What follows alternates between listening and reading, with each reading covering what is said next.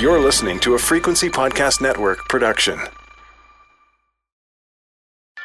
When it broke out in January 94, then my brother, he went right away in the old building and he phoned me up right away. He says, Grant, this is the most significant spiritual event in our generation.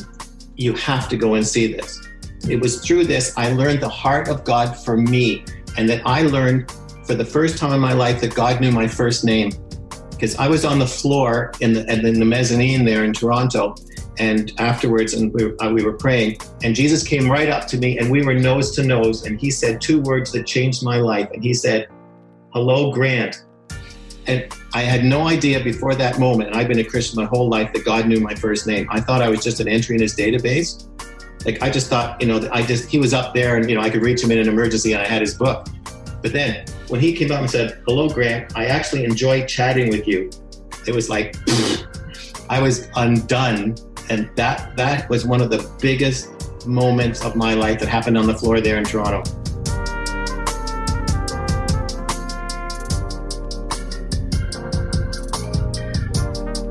This is Heaven Bent. I'm Tara Jean Stevens. And that was Grant Mullen, one of perhaps millions of people who say they had life changing experiences when they fell to the floor right here in this sanctuary, where once again I'm packed in for another Revival 25 conference session. January 20, 1994, 25 years ago, none of us had any idea we didn't know that we were going to go 12 and a half years of nightly meetings. This is episode three The Carpet Time. Four million people came into this building and they got their lives just revolutionized. Why? And that's what kept me going, friends. It wasn't that I was just so enamored with people falling, uh, although I still think it's funny and fun. but it was the transformation that happened inside of them. I'm just fascinated by what the Holy Spirit does. That again is John Arnott. More, let your holy presence come on them. And his wife Carol. Together, they are the founding leaders of this spiritual movement that was characterized by all kinds of bizarre behavior but on this episode, I want to focus in on all the falling to the ground. What was really happening to people when they fell back like that? What was happening when I fell back like that? When I was a teenager and the Toronto blessing had spread to my church in BC. We're talking getting slain in the spirit, which is when you get so overwhelmed by the Holy Spirit that you fall flat on your back you were getting drunk in the spirit, which basically meant fits of laughter where you'd have to be carried out of the church to your car and driven home by your husband.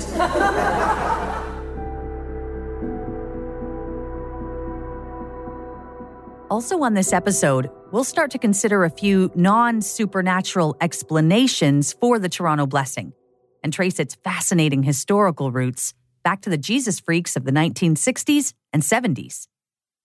But first, I think it's time to tell you about a major touchpoint in the history of the Toronto Blessing Revival. For that, we're going back to December 1995. So imagine, at this point, the revival's been rocking for just shy of two years. People are talking about miracles and all these blissed out moments of religious ecstasy. And during those first two years, there's been a constant influx of people flying in from all over the world.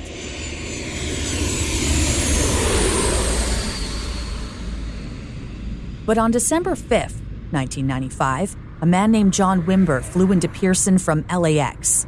But he wasn't there to worship. He was there to deliver bad news to John and Carol. Very bad news.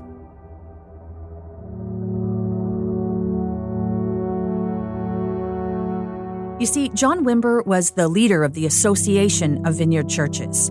That's the California based charismatic denomination that John and Carol had chosen to be a part of when they first planted Toronto Airport Vineyard. Their views aligned. Being charismatic, John Wimber, John and Carol, they all had this mutual and very extreme focus on receiving the gifts of the Spirit. And using those gifts in their everyday lives. You know them now speaking in tongues, prayer for healing, prophecy. So, what was the bad news? John Wimber had flown to Canada to kick Toronto Airport Vineyard out of the vineyard. Sounds like there had been just one too many disagreements on how to handle the increasingly bizarre phenomena that was happening there. And if the Toronto blessing got too weird for the vineyard, that's really saying something. Because at its core, the vineyard is made up of those kinds of Christians who really let their freak flags fly. What's wild about that is that as we move our way further along the entire 12 and a half year timeline of the Toronto blessing, the most bizarre stuff is still yet to come.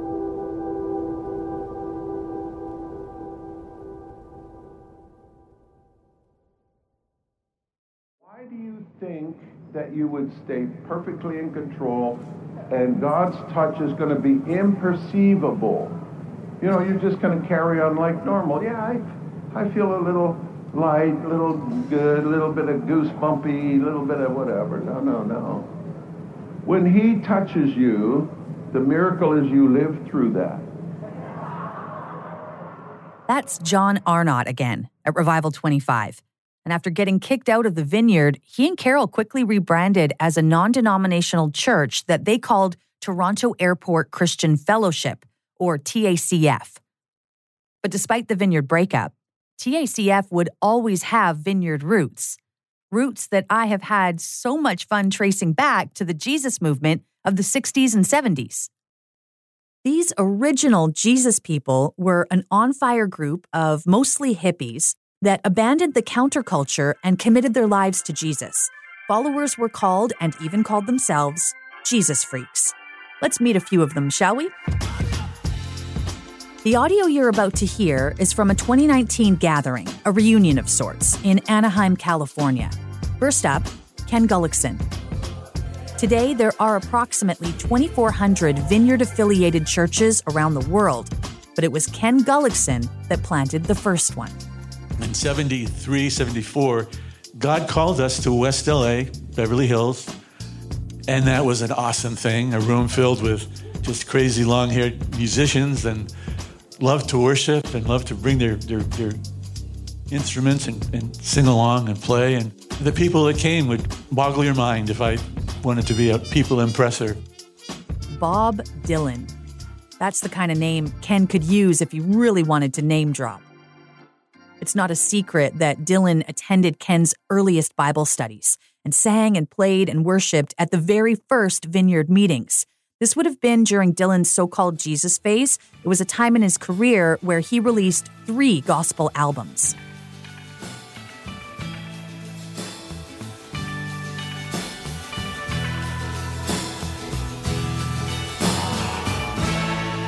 But we had crazy people. Bob Kardashian came. Yep a Kardashian, Robert Kardashian, best known for being O.J. Simpson's defense lawyer during his infamous 1995 murder trial. His ex wife, Kris Kardashian, would later launch their family into superstardom with the launch of their reality show, Keeping Up with the Kardashians. He's not a musician, by the way, full on for the Lord. But this guy is at our first Bible study. I mean, already I'm thinking, at the time, he was just a very wealthy lawyer like, you know, who are you and how did you know where we were meeting in this little tiny living room up in Sun Valley? He sure didn't look like a musician. He looked very Armenian, which he was. And partway into our first couple of months, someone came up to me and said, Well, what are you? What is this thing called? So when I prayed, What's our name? The Lord said, You are the vineyard. And I got really excited because the passages about the vineyards thrill me in Scripture. I love the concept of the fruit that multiplies, of the vines, of the vineyards, of the growth of, of wine, of everything you can imagine about vineyards is attractive to me. And, and I thought, I love that name. So we became the vineyard. That was the beginning of the vineyard in 1974 in Beverly Hills. And it grew exponentially and, and exploded. Lonnie had a big part to do with planting the Vineyard Christian Fellowship, much of which nobody knows about. Lonnie is Lonnie Frisbee. He was a primary leader in the Jesus movement, and he's another Jesus freak I want you to meet because a lot of people called him the spark that ignited the whole vineyard movement. But Lonnie Frisbee died in the early 90s, so we'll get to know him and the impact he had on the vineyard through the people who knew him best. I'm Lonnie's spiritual son, and how do I know that? Because that's what he said. My mother and I were taking care of him the last two and a half years of his life. That's James Gore. He also remembered Lonnie during that recent gathering in Anaheim. Lonnie, you'll need a visual, was straight out of Haight Ashbury. Long hair and beard, long robe, sparkling eyes, kind face. He looked like Jesus. When I first met Lonnie, I was literally maybe five months out of being a coma, um, a vegetable, if you will, that I had flatlined it seven times as a vegetable. And when I met Lonnie, a friend of ours, my mother and I said that there's this guy who's a modern day John the Baptist, and he moves in signs and wonders and miracles follow him. In the first century AD, John the Baptist was a traveling Jewish preacher and purported relative of Jesus. Both John the Baptist and Lonnie Frisbee, in their own time, would become famous for water baptizing repenters, which we'll learn more about in a moment. Except John did it in the River Jordan, and Lonnie did it in Corona del Mar, a beachside town in California. So my mother went to this meeting nearby here in the Anaheim Hills. And when she came home that night, she was just lit up. She's going, Oh my God, this is the most amazing thing. Unbelievable. Oh I'm like, going, All right. She goes, You have to go and meet this guy. I go to the meeting the next week and I'm sitting on the couch thinking, praying, wondering, I just really gotten saved. And this guy comes up and sits right next to me, stares me in the face really closely. And he goes, I got a question for you. What did he look like? And I said, Who? And he said, You've just stood in God's face. Who do you think I'm talking about? What did God look like?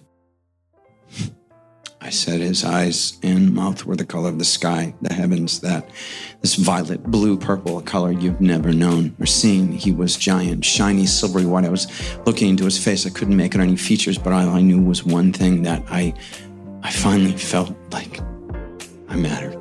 I finally felt like I was loved and I belonged.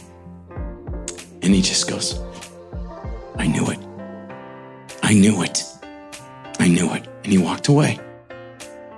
And the Spirit of God fell in that house. So powerfully, so radically. It's never been the same. That was the night that I met Lonnie.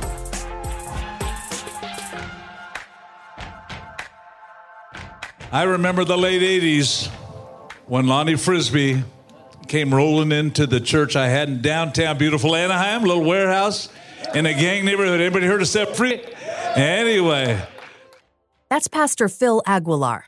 He's the leader of Set Free Soldiers. It's a Christian biker club that he started up back in the 80s. Pastor Phil is best known for ministering to drug addicts and black sheep.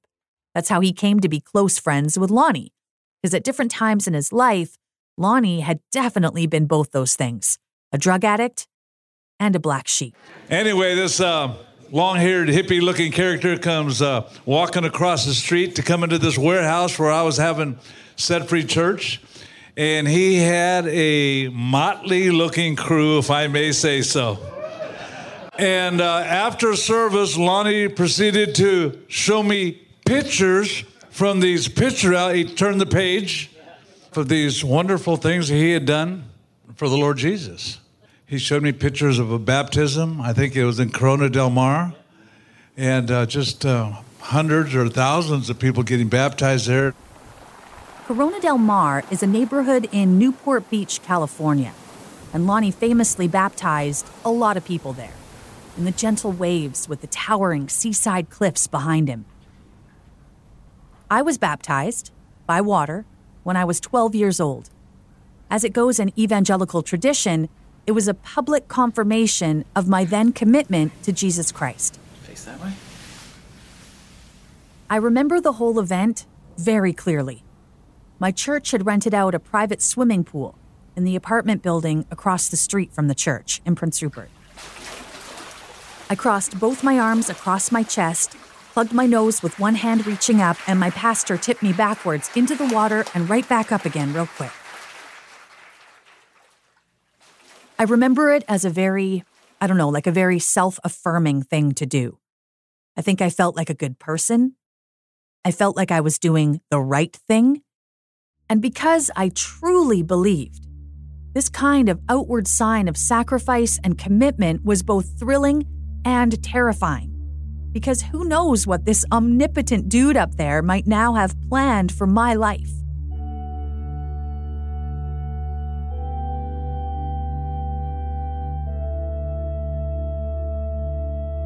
Okay, back to the vineyard. The story goes that the Vineyard Church was born out of a revival that broke out at Calvary Chapel in Yorba Linda, California. Lonnie Frisbee had been the invited speaker that day. It was Mother's Day, 1980. All the young people, he had all of the teenage young people line the aisles.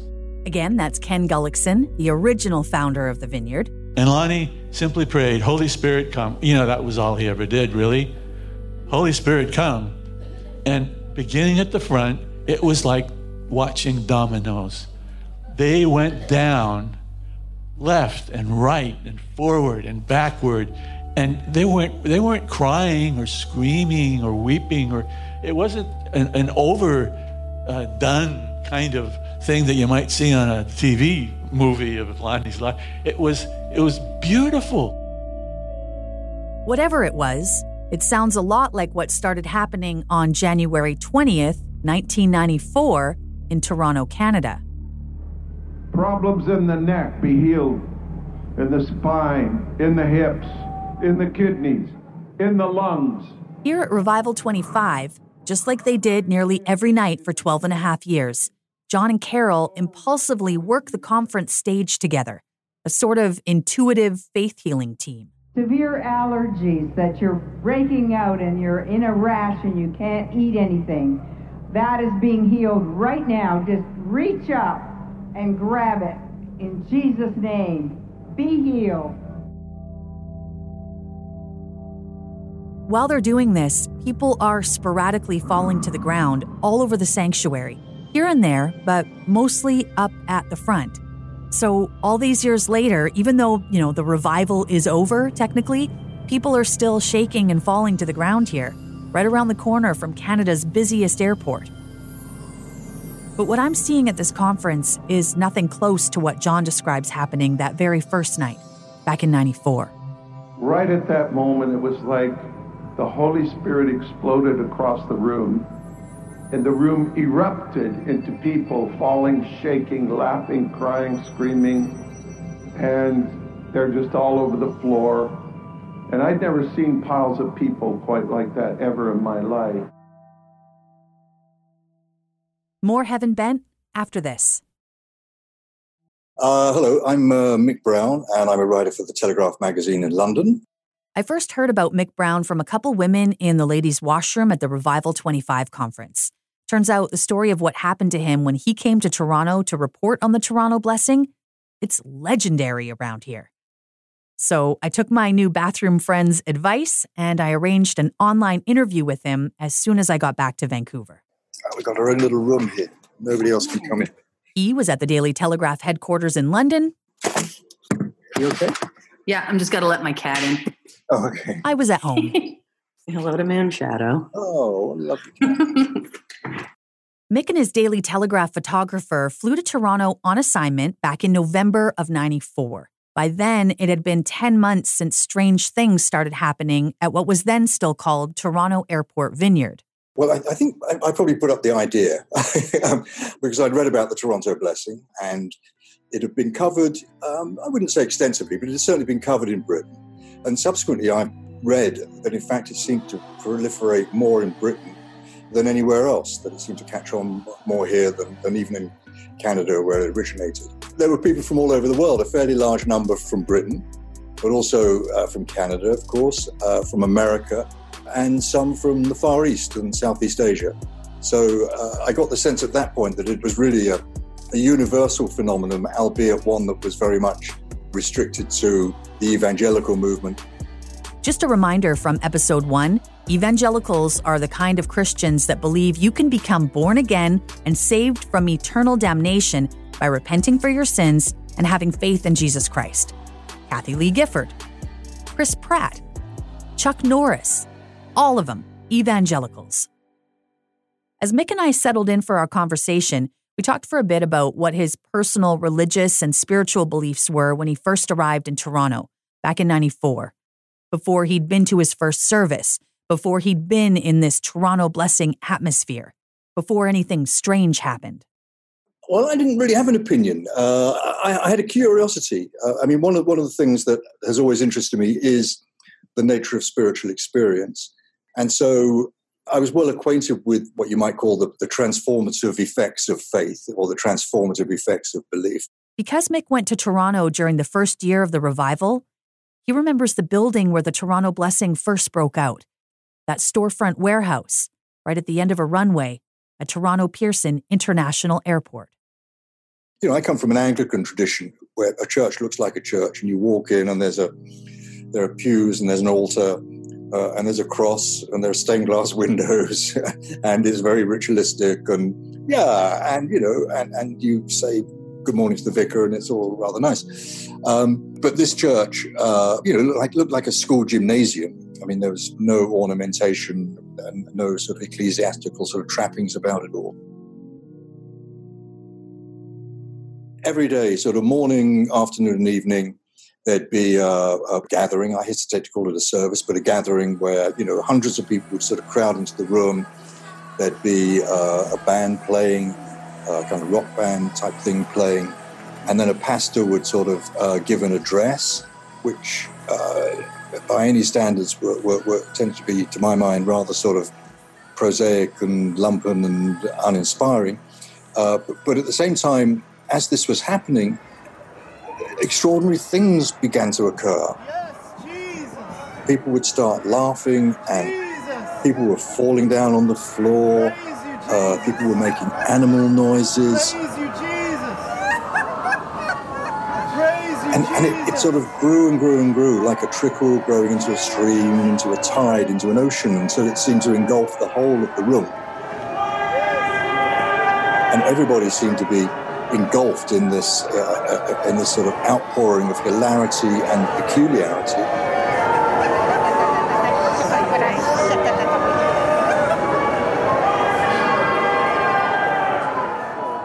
What struck me about that was rather amusing was, was the sort of casual, almost offhand way in which John Arnott moved around the congregation, dispensing this blessing. And uh, I was very struck by the fact that he, he was doing, it. his wife uh, was with him as he was moving among the, the congregation there. And as he was saying things like, and bless this one, Lord, he was saying to his wife, what time are Wes and Carol coming over for uh, lunch today? And then somebody would fall over and then he'd move on to something. They coming for dinner? Or have we got something in the fridge for them? You know, it was this very sort of casual. Uh, I, I, can't really explain it, but it just it just seemed as if it was um, it was as casual as an electrician fixing a fuse. You know, having a conversation over his shoulder with somebody. So I was very, I was very, very uh, puzzled. Uh, as a journalist, I was very interested um, and uh, very curious the real guts of Mick Brown's Toronto Blessing experience in just a moment. But I'm curious too, so curious, what was happening to people when they fell down like that? What was happening to me when I fell down like that? In those hockey arenas in Kelowna and Kamloops when I'd meet up with thousands of Christian teenagers. And what if, whatever it was, it wasn't supernatural at all? Here's a couple theories that are interesting to consider. A couple that have really jumped out to me during my research. The absolute simplest possible explanation that I've come across so far is the peer pressure theory. You know, like the youth pastor's wife fell, my friend just fell, so I guess I'm gonna fall too. You know, that whole thing. Peer pressure. Simple.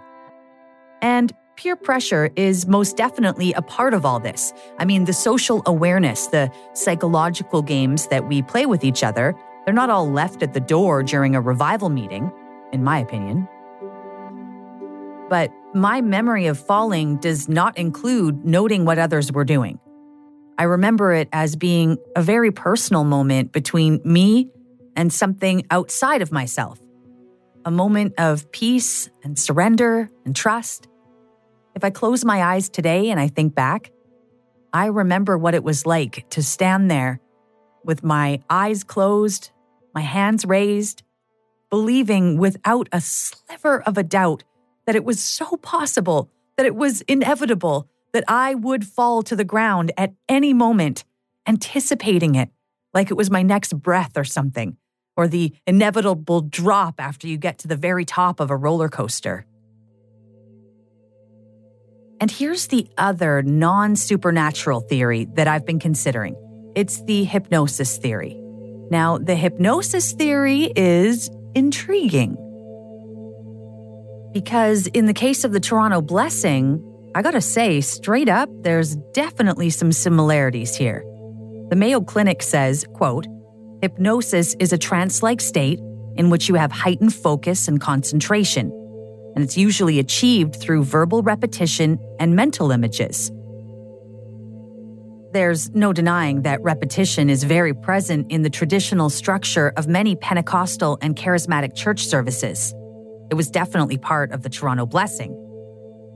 Growing up in the church, it was completely normal for us to say or sing one word or phrase over and over and over. I remember these moments being relaxing and mindful and calm all of us at the edge of our seats, waiting for God to show up. And I don't know about you, but the idea that hypnosis may have been involved immediately feels ominous, or like something deviant was going on.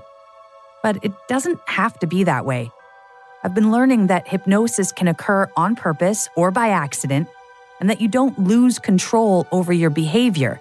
You simply feel, quote, calm and relaxed, and more open to suggestion.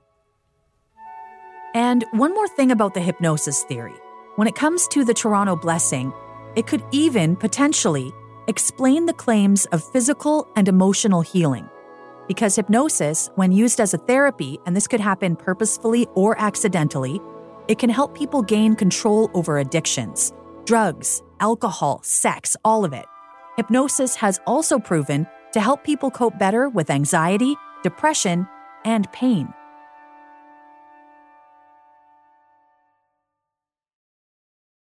On December 3, 1994, the Daily Telegraph London published Mick Brown's report on the Toronto blessing. The headline read, Unzipper Heaven, Lord. In it, he describes a woman from St. Albans, Vermont, who, flapping helplessly, spiraled into the outer limits of hilarity. He also describes someone at the back of the room making loud sobbing noises as if they were being stretched on a rack. But it's at the very end of his article that Mick mentions, ever so briefly, that something very unexpected happened to him on that trip to Toronto. As I was on the very last, very last session on the last day, by which time I got to know John Arnott and these people very well, uh, and so I was, I was actually sort of moving around in this Battle of Atlanta scene with him as he was blessing people, as people were falling over, as people were making all these extraordinary noises and laughing like a dragon. And without a by your leave, he suddenly, I was writing in my notebook, without by your leave, he suddenly turned to me and tapped me on the forehead, just like that.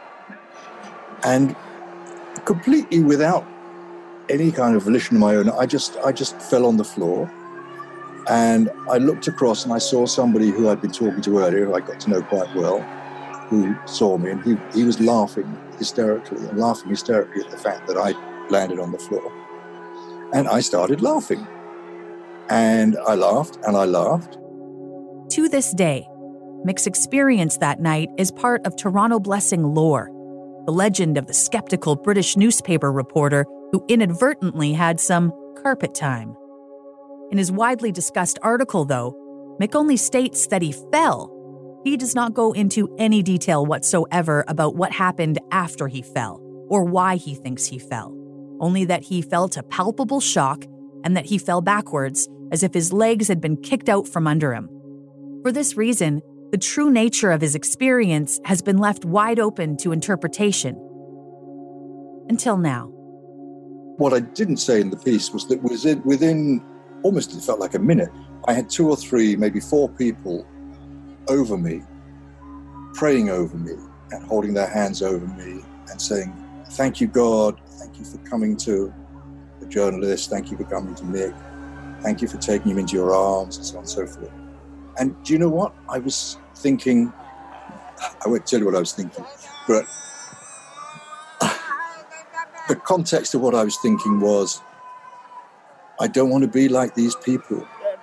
Don't make me like these people. I didn't want I didn't want their blessing. I didn't want myself to be proof of their experience because it wasn't proof of what they were claiming it was because I wasn't suddenly infused with the Spirit of God. I wasn't suddenly infused with a spirit of sort of um, transcendence or repentance or deliverance or any of those things. I was there thinking about actually what I'd quite like to do now is get up and go and have a beer and talk about this with the photographer. I wasn't transformed. So he wasn't transformed. But I still have a bunch of questions for Mick. Like, why did he decide to not fully share his experience in his Daily Telegraph article? I wanted to leave it as a mystery for people. I, I didn't want to come to any sort of, uh, I didn't want to come to any kind of conclusion about it. And just, just stylistically, I thought, I thought, hey, it's actually it's much more interesting just to, just to, rather than to sort of write a concluding paragraph that said, hey, folks, didn't work. I got up. Mark, the photographer, and I went off and had a beer. So perhaps I was cheating. You know, there was a sort of bit of an artistic sort of. God, I hate to use the word artistic. There was a bit of a journalistic sort of sleight of hand, if you like, in in in in, in doing that. But I, I hadn't anticipated that um, people would respond to it. I think at this point online, I mean, reference to your article comes up so much, and yet I couldn't even find that online. I had to get the library to print me the digital copy of the article, which to me means that mm, the majority of the people still mentioning today, this year, last year, mentioning this article, never even read it. They no. have taken the legend of it, you know. oh boy. Um, yeah, I think I think the the, the You're right. I, I couldn't find it online either, and I wrote it. The hard copy is in a shed at the bottom of my garden. But you're right. I mean, it's people have taken it as, to sort of suggest that um, that I was sort of slain in the spirit, and that that, um, that I was I was con- converted, or what's the word I'm looking for, Tara? It's not converted, transformed. That you were that you were saved, that you were moved. saved. Thank you. That's the word, saved. Yeah, yeah, that I was saved in that moment. But Lord, I'm still a sinner yet. You know. So, if it wasn't God, why does Mick think he fell? I fell because I think I was caught up in the moment. I was caught up in in the, the I don't want to say the spirit. I was caught up in the contagion of the moment. I think that's why I fell. And whether it was because at some subconscious level I felt that I had to fall after being hit on the head because I'd seen lots of other people falling after being hit on the head. Perhaps I even felt it would be rather impolite not to fall, having been hit on the head. so perhaps at some level, I was sort of um, I, I, was I was being accommodating rather than um, you know engulfed in the spirit. But I fell, and I laughed, but I, I wasn't born again in that moment. I'm afraid to say, or I'm rather pleased to say, I should say as I explained, you know, I, I'm I'm not I'm not I'm not immune to the possibility of experience. I'm not immune to the possibility of transformation. I'm not immune to the possibility of miracles. And I wouldn't want to take anybody's faith away from them by my experience. But I can only tell you what happened with me. And in the context of that event in that moment, what happened to me did not affirm anything that the people there believed it to be and believed it would affirm.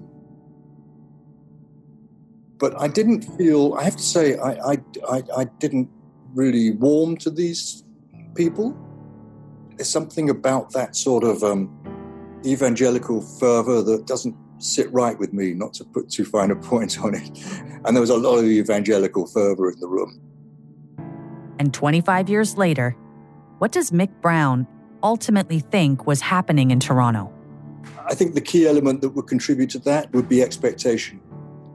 There was a very strong sense among the people that I'd spoken to that they had come expecting to witness this phenomenon and to be part of this phenomenon. They wouldn't have been there otherwise. I mean, this whole this whole conference, this whole event, And, and as I subsequently came to think, wherever this manifestation was occurring would have been primed with expectation. You know, it wasn't as if these people were coming into it in a completely neutral fashion. I mean, these were people who believed and who had been told or had evidence of or had seen or participated in in their various churches from around the world, had participated in this event and seen it as some sort of affirmation of their belief and as some sort of refreshing of their belief. And so there was a very high sense of anticipation and expectation that surrounded the whole weekend. And that was certainly acute at those moments when everybody was gathered together in this huge ballroom and the service would begin and the music would begin. And there was almost a sense of, okay, who's going to be the first person to fall over? Who's going to be the first person to start laughing? Oh, here it comes. There's a laugh. Oh, and there's a woman crowing like a chicken. Oh, that's interesting. There's a man over there roaring like a lion. It began to snowball. As the effect, of course, began to snowball, it was very contagious. Next time on Heaven Bent. Oh my goodness. Honey. I track the spread of the Toronto blessing. All of a sudden, everything that had been going on up in that room in Toronto started happening right in our little church. I mean, this is a teeny weeny church. And while they were waiting, Toronto explodes in the room. People started to laugh, shake, fall. Now, of course, this is a, this happened all over the world, but it happened in Grimsby, Ontario. Now, Lord, more, more, more, more, more, Lord, more, Lord Jesus. And did the Toronto blessing trigger the largest and longest running revival in American history? Just get back. I've had God hit people already in this place, thrown to the ground. They're in heaven right now. They are not in Pensacola. Just stay open to the Lord.